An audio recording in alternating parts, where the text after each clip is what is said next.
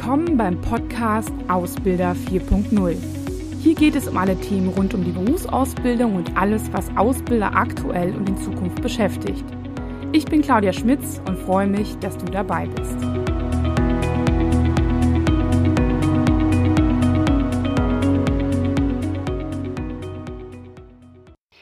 Ja, herzlich willkommen heute zu einem neuen Thema und zwar Azubis sind nur so gut wie ihre Ausbilder. Zugegeben, ein bisschen provokanter Titel. Ähm, und da direkt vorweg, ich meine natürlich jetzt keinen persönlich. Es ist eher so eine Beobachtung, die ich in den letzten Monaten, aber auch in den letzten Jahren immer wieder gesehen habe, dass ähm, ja, dass wir über ähm, Kommunikation auf Augenhöhe sprechen, dass wir über die Azubis sprechen, die wir nicht finden können, die sich auch anders verhalten. Und ich habe einfach mal diese provokante These gewählt, um einfach mal das eine oder andere Thema da anzusprechen, Impulse mitzugeben und vielleicht auch an diesem Punkt vor allem mal zum Nachdenken anzuregen, was man vielleicht schon als Ausbilder gut mitbringt, aber wo man sich vielleicht auch bisschen an die eigene Nase packen muss und überlegen muss, naja, gerade zum Ausbildungsstart, was nehme ich mir vielleicht denn auch fürs, für die neue Azubi-Generation mal vor, was probiere ich aus und so weiter. Gerade wenn wir an äh, die letzte Episode denken, da ging es ja um das Thema Kritikgespräche. Und da ist dann häufig doch so, dass naja, diese Gespräche immer noch in Form einer Machtdemonstration zwischen Ausbilder und Azubi ge geführt werden. Und ähm, naja, es ist halt die Frage, ob, ähm, ob das einen guten Azubi macht. Ähm, sicherlich brauchen wir Strukturen und auch klare Regeln. Das hatten wir beim letzten Mal schon. Aber das ist das eine Thema. Und das andere Thema ist, finde ich, dass bei Kritikgesprächen ja auch immer sehr deutlich wird, ähm, dass Ausbilder entlarvt werden.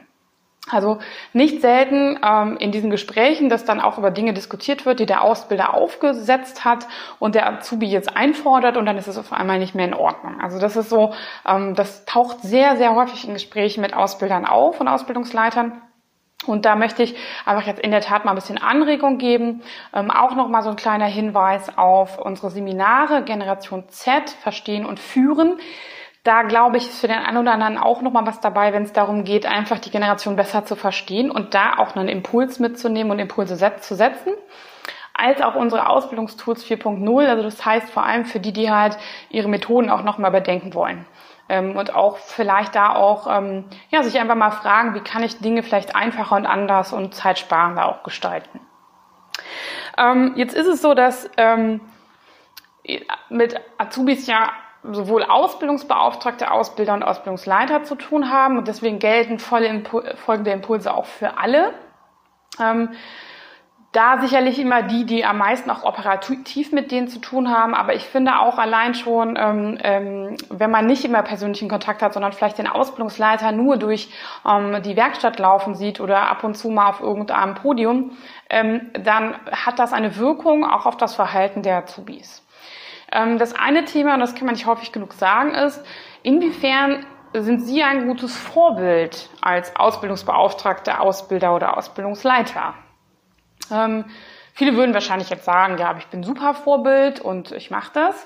Ähm, naja, ist halt die Frage. Ne? Also Azubis schauen ja nicht immer nur so, wann sind sie morgens da, sind sie pünktlich. Da fängt es ja häufig schon an. Also fordere ich von meinem Azubi das ein, dass er pünktlich ist, ähm, bin ich selbst nicht.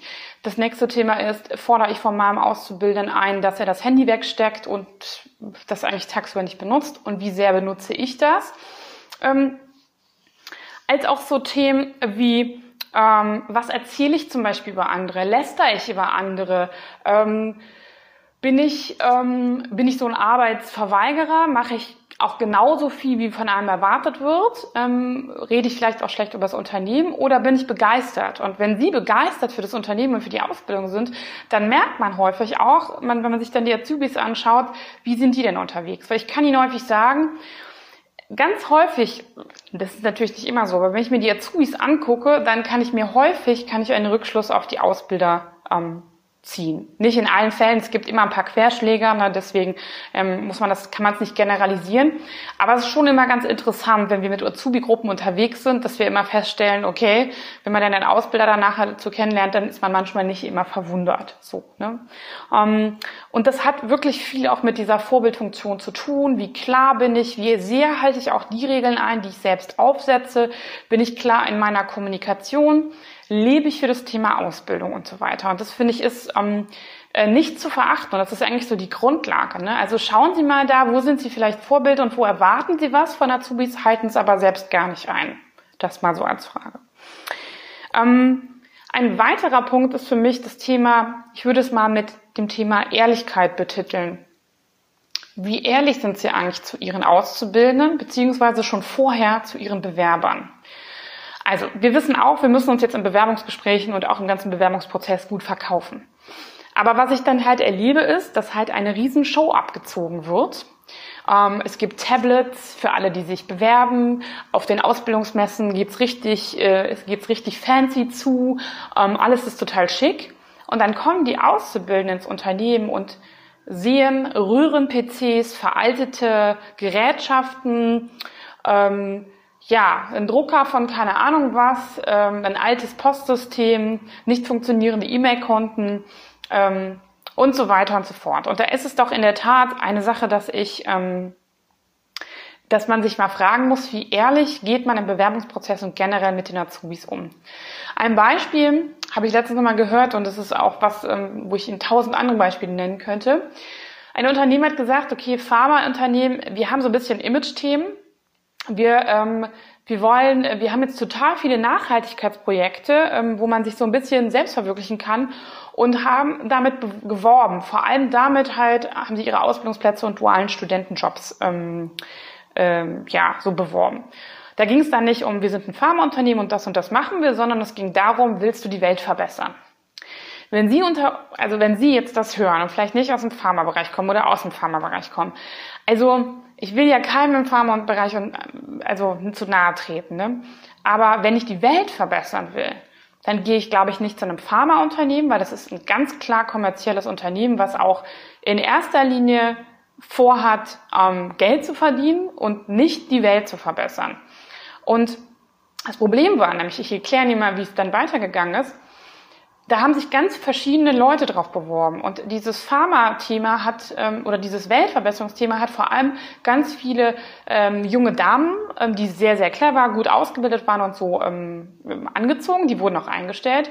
Die haben aber in ihrer Ausbildung dann festgestellt, dass es alles nicht so NGO-like ist.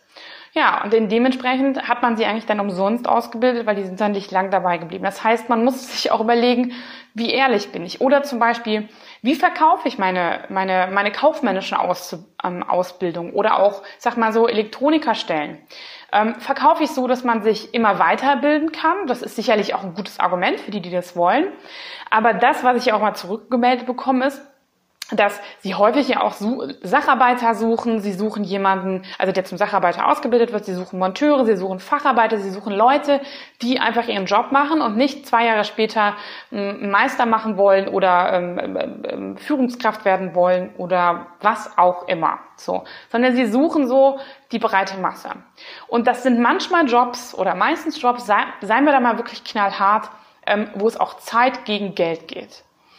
Und denen dann zu erklären, wie sie sich teilweise dann als Fachlagerist total krass entwickeln können, das finde ich ähm, ähm, gut verkauft, aber dann doch im Nachhinein ein bisschen unehrlich und ähm, da wundert es mich dann teilweise nicht, dass da nicht oft mit umgegangen wird. So, ne? Also das heißt, ähm, wenn dann ein Azubi ihn nicht mitteilt, dass er sich woanders bewirbt und nicht bei ihnen bleibt und auch vielleicht nicht mehr ganz so loyal ist, dann hat es vielleicht unter anderem auch was damit zu tun, dass man nicht komplett ehrlich war und mit demjenigen so klar umgegangen ist.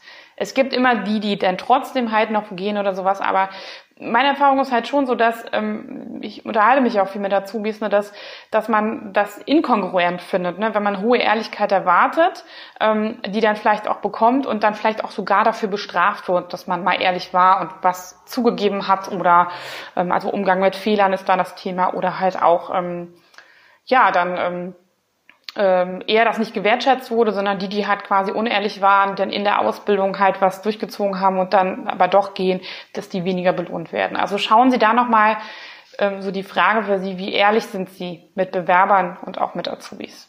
Transparenz ist auch ein Thema.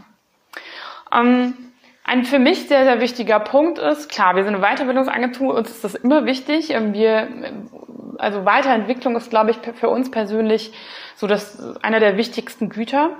Aber wie häufig erwarten Sie dann von Ihren Auszubildenden, dass Sie nicht nur die Ausbildung machen und dass Sie lernen, ne, sondern dass Sie auch mehr zeigen sollen, dass Sie sich einbringen sollen, dass Sie Engagement zeigen sollen. Und so Engagement ist da auch so der Fachbegriff für, finde ich. Und ähm, ich finde es ähm, teilweise krass, wenn man sich dann mal umschaut, was Ausbilder, Ausbildungsbeauftragte und auch Ausbildungsleiter in den letzten zwölf Monaten für Weiterbildung gemacht haben, dann sagen die mir meistens keine. Das hat sicherlich mit vielen Dingen zu tun. Jetzt kommen wieder einige und sagen, ja, mein Chef erlaubt das nicht und ähm, ich soll das in der Freizeit machen. Meiner Meinung nach, wenn man das möchte, findet man Wege. Beispielsweise, indem sie sich das hier anhören oder anschauen. Und ähm, daher finde ich das ähm, ja teilweise so ein bisschen, ein bisschen auch frech zu sagen, okay, ähm, ich erwarte von den, von den Azubis, dass sie sich beweisen und mehr machen, aber ich ähm, bilde noch so aus wie vor 10 oder 20 Jahren oder lassen Sie es auch nur fünf Jahre sein. So, ne? Also ähm, wie viel Weiterbildung haben Sie jetzt nicht fachspezifisch in Ihrem Bereich, sondern wirklich im, zum Thema Führen, zum Thema junge Generation, zum Thema neue Ausbildungstools, zum Thema ähm, ja die Zukunft der Ausbildung besucht. Feedbackgespräche führen, also je nachdem, was Sie so für Themen mit Azubis haben oder Konstellationen wie entwickeln Sie sich denn weiter? Auch persönlich, also nicht nur fachlich, sondern persönlich. Ähm, was leben Sie davor? Ähm, ich erlebe immer Unternehmen, wo so eine Weiterbildung oder, oder Weiterentwicklung irgendwie im Vordergrund steht und dass jeder auch Chancen bekommt, sich in Projekten und so weiter persönlich weiterzuentwickeln. Da ist es für Azubis auch total normal, das auch zu tun und auch mal über Feierabend hinaus am Wochenende was zu machen. Ähm, wenn das aber so ist, dass selbst der Ausbilder sagt, naja, hier 16 Uhr, ich gehe nach Hause, so, dann ist es auch kein Wunder, dass Azubis, die gucken sich das an und sagen, ja, der macht ja auch nichts, spielt ja auch die ganze Zeit mit seinem Handy, lebt da nichts vor, warum soll ich das machen? Die haben sicherlich nicht immer so reflektiert und klar äh, formuliert wie ich jetzt, aber ähm, so höre ich das zumindest immer raus. Und da schließt für mich auch so das Thema der Vermittlung an. Also wie gut sind Sie in dem Thema Vermittlung? Ähm, können Sie vermitteln?